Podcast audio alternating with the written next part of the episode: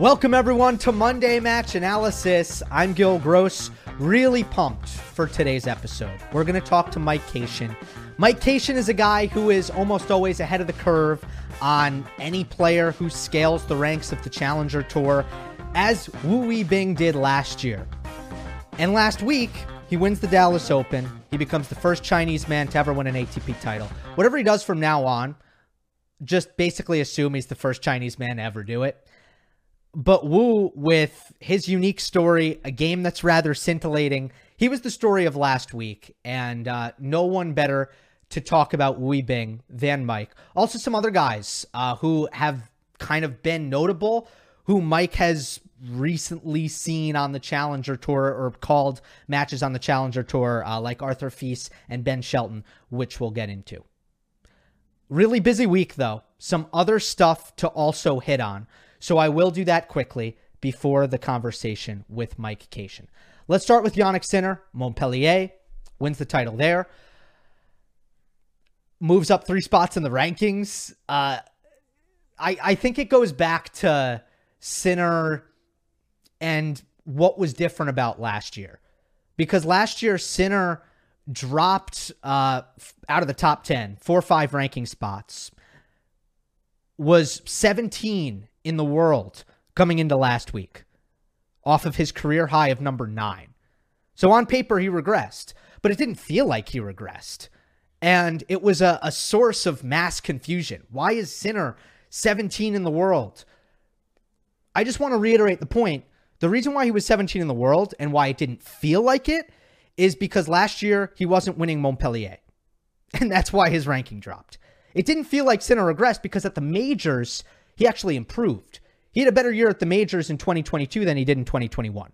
So that's why it felt like, well, Sinner got better. Uh, but no, the big difference was in 2021, Jannik won four titles, three 250s and a 500. In 2022, he won Umag. That was his only title. He wasn't taking home your Montpelliers of the world. So to me, this is just Sinner back on the upward trajectory and he's going to get there soon. He's up to 14 now, so he moved up three spots off the Montpellier title. He was the only player all week to break the serve of Maxime Cressy, who he beat in the final. He played a nearly perfect tiebreak in the first set after uh, Cressy opened with a double fault. I thought that was really, really impressive. And then in the second set at three all, that's when he, I think it was three four actually. That's when he broke Cressy's serve. And uh, again, nobody had done that to Cressy all tournament long. Confident serve and volley, two first serves, indoor, hard court, pretty speedy. A lot to deal with. Tough to break that serve. Jannik was the only guy to do that. I, he still has one of my favorite returns of serve on tour.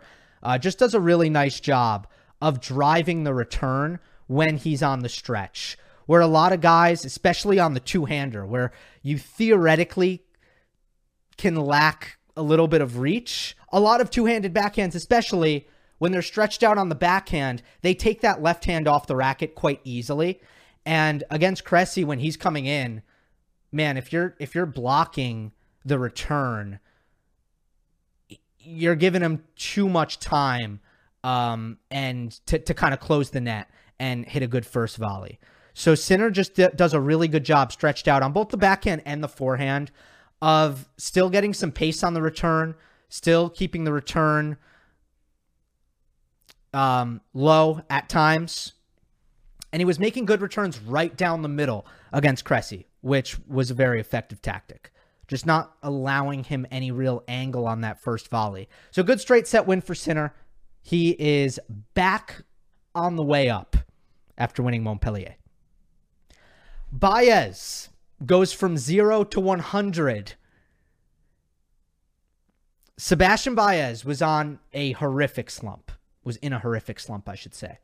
He had lost 16 of his last 17 matches coming into last week. It all dates back to uh, the Båstad final. He actually picked up the biggest win of his career in Båstad over Andre Rublev to make the final, lost that final to Cerundolo, who was on fire that week. But that was his third clay court final of the season. And I'm pretty sure after that week, I think I had Nico Pereira on this show and we were like singing Baez's praises. I was all excited about him because it's an electrifying style of tennis that he plays. And for his age and what he did on the challenger circuit in 2021, it really felt like he was on his way. And then again, he he couldn't win a match after that. He really couldn't. 16 of 17. So then the question was like, all right, what's going on with this Baez slump? The obvious transition was there was no more clay courts. Båstad's the last that was the last clay court week of the year. You had those three weeks of clay court tennis after Wimbledon, and then it's kaput on the clay, tour level, right? That's the main thing that changed. Do I think he had some injuries? Yes. Do I think that there was a, an existential uh, crisis of confidence that that went beyond what surface he was playing on? Yes. But at the end of the day, let's not ignore what's happened here. We're back on the clay. We're back on the clay, and now he wins another title. So this has to be pretty mental for Baez. But his current splits, hard court versus clay court, are absolutely absurd. He's 26 and 15 on clay He's 5 and 21 on hard court. So the difference in win percentage there. Clay 63%, hard court 19%. It's an insane disparity. So huge for him ultimately to break out of the slump. It doesn't matter that he did it on clay, he just needed to win some matches and he did it. Didn't have to face a top 50 player, must be said, but it's a huge title for him regardless. Glad to see him back on the right track, winning some tennis matches. Lastly, Wu. Wu Yibing. Beats John Isner. Maiden title at the Dallas Open. Perhaps the even more victory came in the semifinal. Beat Taylor Fritz. Couple of words on this before we talk to Mike. Uh, this match turned into the best of three tie-break sets version of Isner Mahut. Much better, much more entertaining than Isner Mahut. Less novel, but in terms of like the drama, how gripping it was, the quality, much better. But in terms of best of three tiebreak sets, this is pretty much Isner Mahut in this match. And uh, it's incredibly impressive for Wu to come away out of that situation with the title. Because John, throughout his career, has proven that that's his sweet spot. Like that's that's how he wins. That's what he does. That's the John Isner. 492 tiebreaks won in Isner's career. That's the most of all time. 61 of those tiebreaks are deciding set tiebreaks. That's the most of all time. After the first set against Wu, where he won a tiebreak, he was 6 0 in tiebreaks at the Dallas Open. Win percentage all time in tiebreaks, Isner, 61%, 61.12 to be exact. That's 12th all time. 12th all time in tiebreak win percentage. If you look at the list, the, the names above Isner, at least eight Hall of Famers.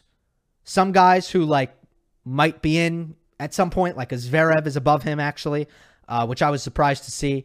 But 12th all time in tiebreak win percentage, eight Hall of Famers above him.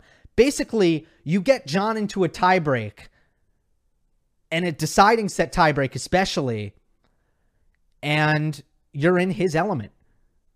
You were in his zone here, his territory, Dallas. That's where he lives. That's where John Isner lives. Wu. Never been in a tour final. Like situationally, he was supposed to lose, and he played awesome. And and let's also cover, I guess, kind of why John is so successful in these tiebreaks. And there's no like super complicated or surprising answer here, but the serve that John Isner possesses is a pressure averse weapon. It doesn't matter what the scoreboard says or how tight he should theoretically be. The nerves just don't come out in the serve. And as an offensive weapon, that's a huge superpower because, generally speaking, and statistically, there have been studies that literally back this up. Offensively, players are worse under pressure. They hit less aces, they hit less winners. that's what nerves and tightness, that's what it does. It takes away your aggression. And John, with his serve, gets to combat that uh, in a way that not only limits opportunities for him to make mistakes, right? If he only has to swing the racket once and it's his serve, there's no chance for him to get tight and make an unforced error off the ground.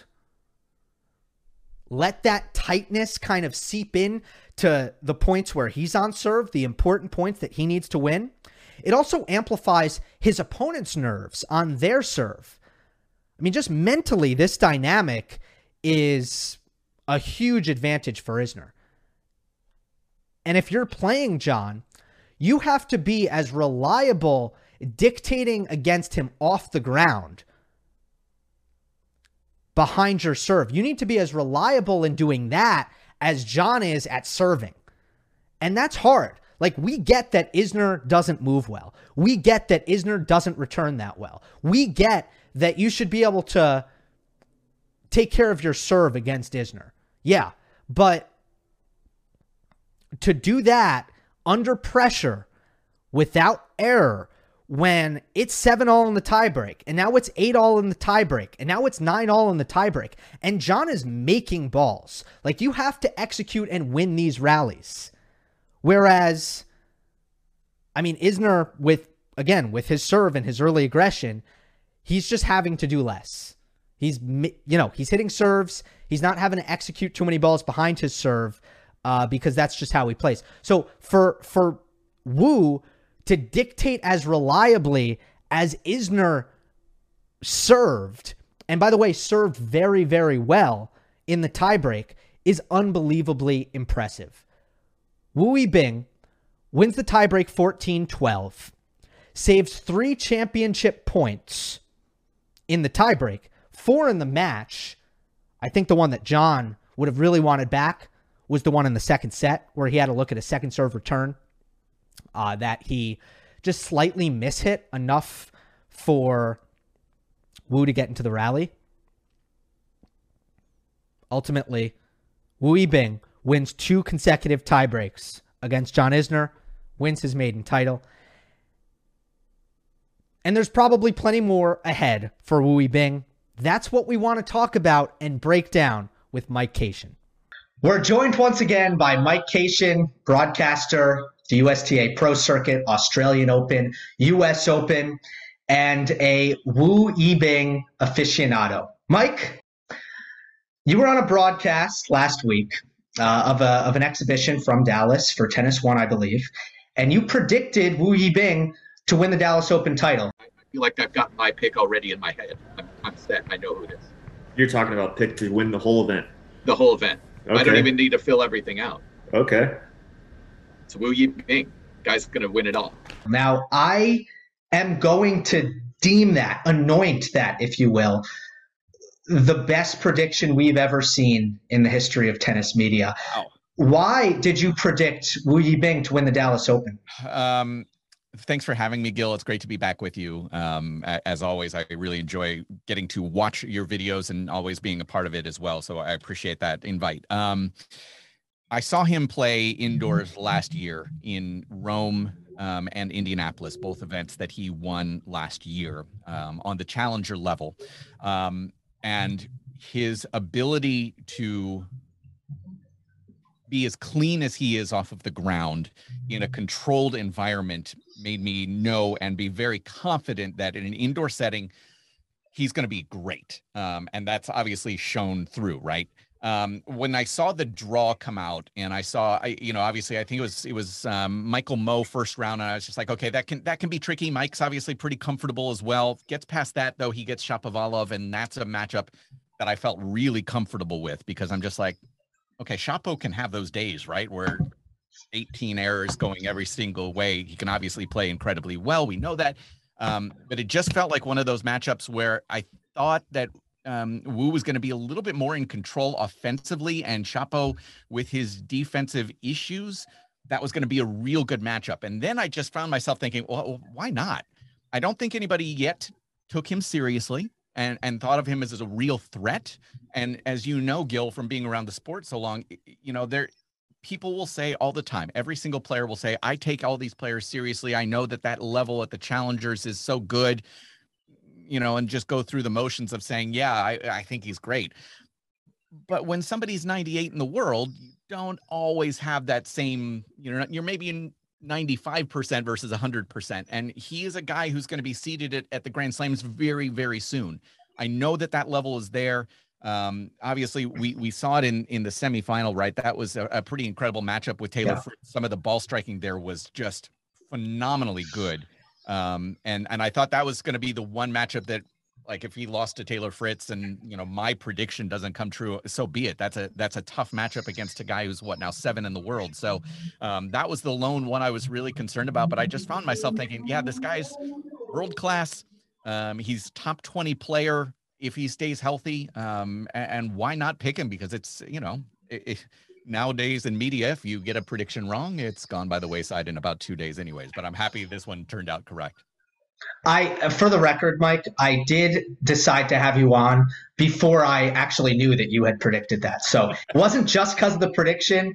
I don't think, of it, uh, but I was also very impressed that that you went on the air to say so. Congratulations. I did make him a dark horse for the Australian Open. Didn't quite yeah. work out, but I, I saw what he did. I mean, let's talk about it. Last year, he wins three challenger titles in a row. You have a front row seat for that. What are your lasting memories of that title run? And I know you love the, the storytelling aspect as well of this stuff. And Wu Yibing's an amazing story.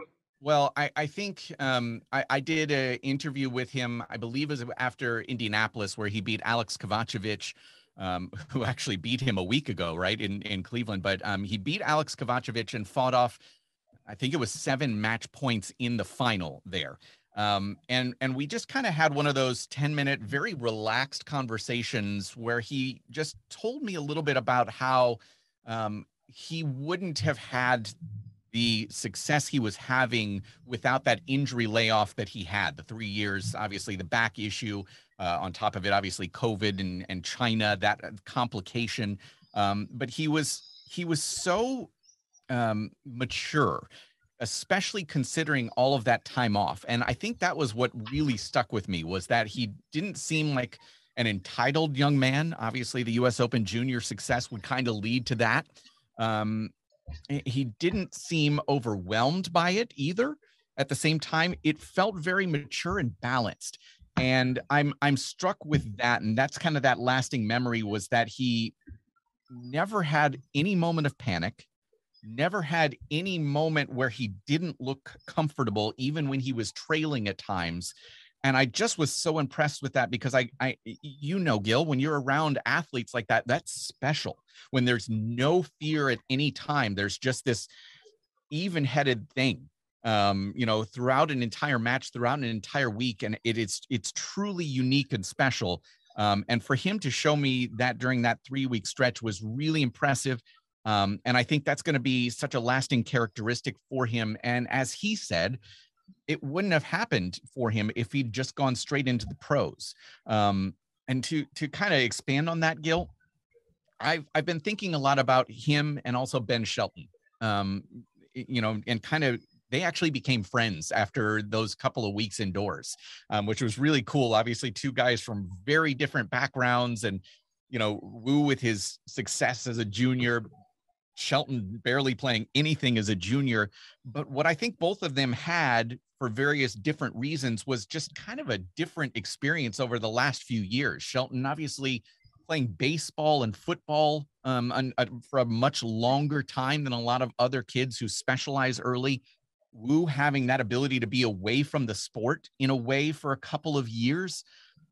I think that actually provided both of them just a little bit better perspective and maturity um, which in terms of, and this is maybe a, you know, you and I chatting for an hour here about whether we should be, you know, putting kids at 10, 12 into those grind sessions, you know, in, in going for a gold ball. I don't know if that's necessarily the, the thing, but Ben and, and Yibing both just have this, you know, different maturity that their experience, you, you shouldn't have it you shouldn't have that level of maturity with such little experience at the highest level. So um, that's really what I'm going to have as my lasting memory of Yibing in that particular stretch. It was a, a very unique interview, and I'll, I'll plug your podcast here um, Behind the Racquet, which you do with with Noah Rubin. That particular interview was just yourself, and it went up on the feed, and that was the first time I had heard him. Mm-hmm. And yeah, he was he was very honest. He was very tired after that yes. final uh, with with Kovacevic. Um, that's that's fascinating though. So the three year layoff did not play internationally for three years. Right. You think that refreshed him mentally to a point where he was ready to fulfill his potential once he came back? I think if he'd played, he he would be successful. He will be successful no matter what, you know, injuries mm-hmm. being the one, you know, thing, the caveat we have to throw out there. But yeah, I think, you know, the, the what he did last year, 37 and 7, four challenger titles, you know, so many of I think it was four or five of those seven losses coming by way of injury. Um I don't know that that would have been possible for him in the first couple of years out of, you know, right out of juniors uh, I think he would be the first to admit that as well. That there's, you know, you come in as a junior champion and start playing some challengers, there are going to be a lot of those old veterans who want to knock you off because you're an arrogant little jerk, right? I mean, that happens all the time. I see it every single year um, at doing the USTA Pro Circuit Challenger events. He didn't have that type of attitude. He was very much just like, I'm going to go out, perform the way I can perform. I'm going to take care of my body afterwards, something that 18 year olds just don't do. Um, and, and yeah, it, it felt like it was, I was watching a 27 year old man play tennis, and that was clearly not the case. There's also a lot of talent there. Let's talk through his game. You mentioned the cleanliness of the hitting indoors, the aggression. I mean, to me, I see a couple of things. One, a, a, level of timing on the return, where he's able to take the ball early and still drive the ball. Uh, his backhand is nearly just as offensive as his forehand, which is not the case uh, for most players. And and the quickness is is certainly there. Those are the the big three things that stand out for me. Gil, you hit the nail on the head with that. Uh, uh, specifically, the returning is the one that I, I thought, I actually put a tweet out and I went back and, and looked at it. I said when I watched him play, I think it was Orlando last year. I think that's right. But I, I, I said this, he's a top five returner. Like this, this is top five returner in the world right now. His ability, the hand-eye coordination that's necessary to be able to do that, as you said, taking it early, and it looked effortless. It's just like I, I don't I don't know, you know, if he just had the matches underneath him, he'd be top 50 right then and there. Um, but you hit it exactly right. That's the thing. His ability to just take it, see it that cleanly is something that can't be taught, right? That hand-eye coordination is that is the gift from God, whatever belief system you have. That's the one you can't teach. Um, but yeah, his ability to take things offensively and his ability to inject pace is phenomenal. Uh, you'll you'll be in the midst of just a, a, a tr- normal rally, and then all of a sudden, just that arm and as loose as it is, just taking and, and throwing in an extra couple miles per hour, especially off that forehand wing. That is again something that's incredibly special. That does lead me to the one big question mark that I just mentioned is the injuries. I mean, let's listen. The back was the one that caused the initial problems um, and really set him back, along with COVID, to miss the three years but you'll see that that sleeve that's on that right arm and right afterwards I, I noticed it as well. He the first thing he did is he took off that sleeve was rub that mm-hmm. right elbow. I think that's going to be the real question mark i know last year when he was traveling in, in some of the smaller hotels that we are at at some of the challengers you know he had multiple rooms because he was also even at that level he had a physio that was with him day in day out to make sure that that body is is strong. And i think that is my real concern for him is how is that body going to hold up? Okay. Uh, thank you for getting ahead of of that kind of line of questioning. That's what we do. We both when when, when we both do this uh the the health what about indoors outdoors okay i just want to because I, I always have my antennas up uh, with with runs like this whether it be felix last year winning three titles in a row in the fall and then coming into the Australian Open. I, is he a top five contender, or was that because of the roof? Uh, where do you see that playing out for for Wu Yibing? Yeah, no, that's a legitimate question, um, and I, I, think that's that's going to also be a, a, real issue. I saw him win the title in Orlando with good quality wins. It was over Chris Eubanks. um, Emilio Gomez, and Jason Kubler. Those, I mean, that's three obviously pretty solid top Hmm. 100 names. Although Chris Eubanks needs one or two wins this week to get 100. Not that I keep track of those kind of things for reasons, but um, yeah, I mean, he's he he he had a win over Jordan Thompson in in Zagreb last year. Um, eh, you know, competitive with Jason Kubler in Zagreb on the clay as well. I I think you know it's one of those questions that we can't really. oh, I I didn't even mention the U.S. Open. Obviously, beating Nuno Borges. Hmm. Um, you know, uh, eh, obviously lost in straight sets to Daniil Medvedev, but I- I think he's a guy who's going to um, his footwork adjustment ability. You mentioned the speed, right? But on, on top of it, just to get to the right spot. Um, again, something we won't really know until we see it at the highest levels. There might be some adjustments, especially on the clay. See how he does with that. I think that is completely fair. I believe very much though, Gil, like you said, I believe in that footwork. I believe in the the speed ability and the adjustment ability. We've seen that indoors. I think that will translate very well outdoors as well because a lot of times with an indoor player who who's able to do that a lot is just the serve and getting to the first forehand, right? There's a lot more components into his game. I, certainly have seen that this week um, the ball striking against Fritz in particular, his ability to control points and really construct them. I don't have as many concerns about that. So I think it's just about the footwork more than anything else. Excellent point. Um, what about the star power? Am I reading this correctly? Uh, because it, it feels like game style, check. Very entertaining, very infectious. Personality, he's got a sense of humor on him, check. Yes. The unique background, which, hey, that's a big deal when it comes to who's going to be a star. Uh, when, you know, you look at a, a Naomi Osaka of the world, or, I mean, I guess the best comparison here, Li Na was an Right. enormous global superstar. This guy has a lot of potential. And by the way, uh, feel free to bring in Jerry Shang into this conversation uh, for this question. Yeah, I'm uh Jerry Jerry uh he's an interesting guy and I'll I'll get to that in a second. I but you're you're exactly right. Li Na is obviously the easy comparison. Um but yeah, we we really haven't seen a, a Chinese male tennis star to to have that kind of an impact, right? I think financially he is going to within the next couple of months have contracts that are going to set him his family up for generations. That is set. Um yeah, his his comedy is dry he is very much uh, you and i have an age difference gil but he's very much more in in your generation he's tech savvy he's he's a gamer um you know i, I actually sent blair henley uh, who was doing the encore mcs I, I said hey listen he just got a brand new computer i know he's gaming a lot right now you might want to ask him about that this he's he's very dry and personable and yeah, the, the fact that he has already like very quickly the interactions with Ben Shelton, some of those guys, there's no issue with the language barrier at all. A lot of time spent in Florida. Sky's the limit. Um, I don't. Uh, you you and I are always kind of. I think both of us kind of say this is. You know, you can put him in that discussion for Grand Slam potential. Gil. I think that's the kind of way I like to look at it. At least, do I think? Do I think he will? I think he's got a good shot. I think that's a possibility for him. If that happens,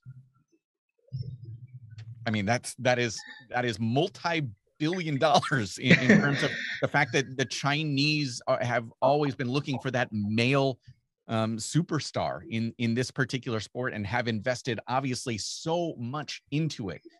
Guy could make just yeah, literally billions of dollars over the next couple of years if he is able to achieve on the tennis court what we think is possibly there. Jerry, Jerry, um, I think I I have a couple more questions about Jerry right now than I do about Yibing.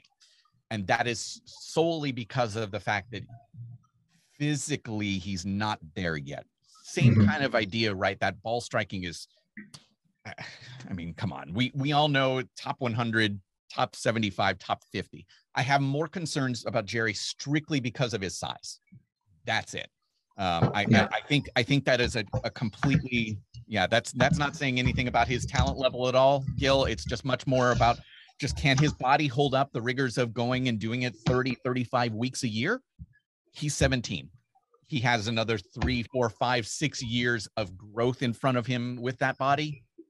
If if that question is answered, I think the same kind of possibility is there for him with his ability, the lefty as well. You add that component in. I, I think there's a lot of upside for Jerry. I just want to make sure that the body is kind of that first point for him. Yeah, very fair. And the, the height has certainly come into play on his serve early in his career. For those who don't know, Jerry Shang, world number 165 currently, uh, also from China. That's kind of why he's folded into this conversation because there's just little to zero tradition out of that country of of male players who are uh, as good as as Jerry Shang and and Wu Yibing. Um, so we will see what the future holds for them. Jerry is also incredibly personable, though. Okay. Um, I I happened to sit next to him on a I I can't even tell. I think it was Charlottesville. I think um, last year, but we were on the same flight. We were in the same row, and he just kind of sat and talked to me for a while through. You know, like we were. It was one of those very tiny planes, uh, and we're just across the the aisle from each other and just having a conversation the entire time. He loves tennis. He's uh, also very interested in the, the business side and he's also he's he's same thing very social media active so he kind of gets all the memes and things that are so necessary to be really fluent today in in american culture. Same same type of thing though gil. If if the tennis comes again he's going to be financially set for generations it's great for the sport it is um, all right, I got to ask you about two other guys, and then I'm going to let you. Then I'm going to let you go. Shelton, you mentioned him. Uh, would you like to make an argument? I'm not saying I'm not ordering you to make an argument. I'm asking okay. you if you would like to make an argument for Ben Shelton to finish this year in the top ten. It's there if you want it. Wow. Um, Wow, Gil, that puts me on the spot. Uh, oh, would you like to? Do you want me to? Should I soften it? Uh, go ahead. Okay. Would you like to make an argument that Ben Shelton finishes top twenty? I don't know that anybody on honestly, Gil. I'm you're going there are gonna be people who watch this, and I know the YouTube comments are gonna be bad about me copping out here. we don't know what he looks like on clay we don't know what he looks like on grass. I have no idea what the hell's going to happen come April. N- literally no idea. Like there is three, three and a half months that I'm just like, I, I, I don't I have no idea what he's going to do. Um, I, I, I think there's enough time here with Miami and Indian Wells specifically. You, you and I both know, you know, being there, having those opportunities. He has no fear much like um you being they they are they're gamers right? Like ben has so many deficiencies in his game right now and i i don't mean that as a to to criticize but it's just like that that's what people see is that potential right? Like the backhand's still not a weapon at, at all still not comfortable moving forward. Big steps are in front of him. But he shows up in the big moment. So i i think i think it's possible that he will get to top 20 i i think that is very much a realistic goal. I don't know what that four months in the summer, I have no flipping idea what will happen from April 1st until middle of July when Wimbledon finishes. No freaking idea. I'm thrilled to watch it, and I will be watching that first match on clay with great intent. yeah, and I mean, again, this is a guy who has he ever played on on red clay? I mean, just likely not. Sessions, just in practice sessions okay. in Orlando. That's it. Okay, so yeah, th- this is what we're talking about. Like for those who don't know, Ben Shelton, th- he was not someone as a junior who was traveling internationally. Uh, getting on planes, flying to Europe, and playing on red clay. So that is the question mark. I actually think there's a lot in his game that would uh, be suitable for red clay. He's got a nasty kick serve, huge forehand. I, I, I fully agree with you, Gil. I also think you put that serve on the grass. Yeah. Good God. Like, I mean, it, it, it would be untouchable at time. Yeah. I, I don't know what happens if he comes up against somebody who's going to put a lot of balls back and play on grass. Is he going to be able to to find that first forehand the way he wants to?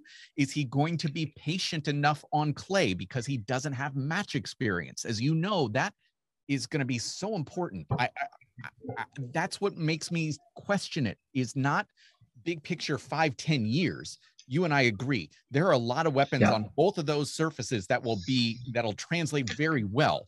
But the first time, no idea what the hell's going to happen. Absolutely, absolutely. And and uh, by the way, I am worried a little bit about the backhand just with how long it takes to produce it. Pro level, ball comes quicker. Yep. In, in college, it was going to be fine, but I think that's also going to be something that will will be shored up uh, in the next couple of years. Fully agree.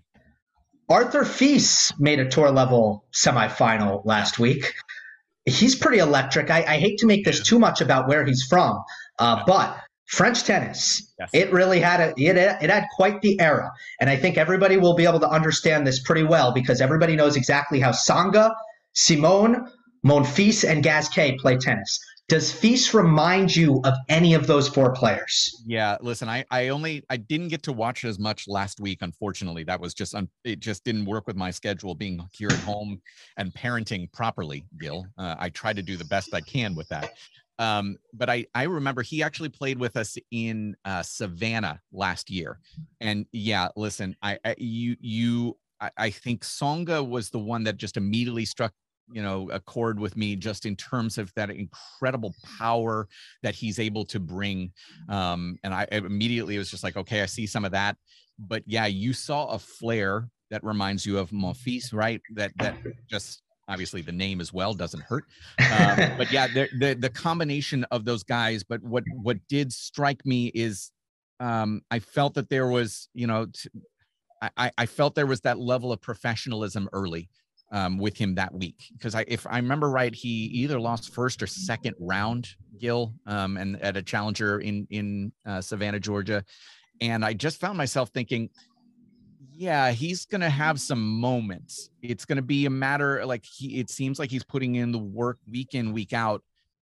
I actually, you know, I kind of this is this is harsh, but I I kind of want him to kind of let those four be those four um, incredible success that they had. And you know, it's it's unfair that we say, well, yeah, they didn't win a, a Grand Slam, none of them did, but it's that's how we are in the media. We're jerks. Um, but he's, I, I hope he he I think he, has much more of that ability uh, of being just that rock solid professional with that entertainment flair. I mean, listen, Nick Kyrgios is is somebody who I actually think maybe that's a little bit more of who he could play like. He has that athleticism to to be as good of a ball striker with that kind of power and pace and that flair. Hopefully not with that same attitude necessarily, right? Um, the, the Mhm. negative side that goes along, but I, I think that's maybe more who I found myself thinking, "Oh, okay, the artistry, you know, is French, but there's also just incredible, yeah, that that flash, that flair. So I think that maybe that's the more the comparison that I would go to. Love it. Looking forward to seeing what what he does, how he follows up that run in Montpellier. Mm. Mike, you're terrific. Appreciate it. Nobody better than you to have these kinds of conversations about these these breakout stars on tour. Well, Gil, I just want to say uh, I, I do I don't watch every week, um, but I do watch fairly regularly. Um, I'm I'm a little jealous of of your background there, uh, the Syracuse Orange um, back there, and obviously Christopher Clarey is is his book is is up Mhm. there presented well. I I'm just I I've watched your videos. I just have been building the studio right behind me, and it's it's black. I've got some soundproof stuff that's going up, and I, I want you to know the next time uh, that you invite me back, whenever that may be, I hope to match uh, your background shot for shot as best I can because I, I think I'm lacking in that department, your flair. Um, so I'm I'm working on it. I want you to know that. I, I love that. Like this is what it's all about. Uh, You you push me uh, in plenty of ways. I'm happy to be the background guy. If if I'm the one who's gonna bring you to the background, that's gonna I'm good with that. you are your you your personality really shines through a lot in in the videos obviously i you know i'm joking about the flair but your personality shines through your passion shines through and and that is for for i think grizzled older uh broadcasters like us um that is that is where i do learn a lot from watching your videos is just because you're what you do, um, our, our mutual friend Alex Gruskin as well, but like the, the younger generation of tennis broadcasters, you guys are taking it to different levels um, with your ability to analyze the on-court stuff a little bit more um, and get in some depth. And I really Hmm. appreciate and respect that very much, um, especially with how much passion shows through in those discussions. Thank you. Thank you very much, Mike. Looking forward to uh, hearing you at your next couple stops, and I'll see you in Miami. Sounds good, buddy.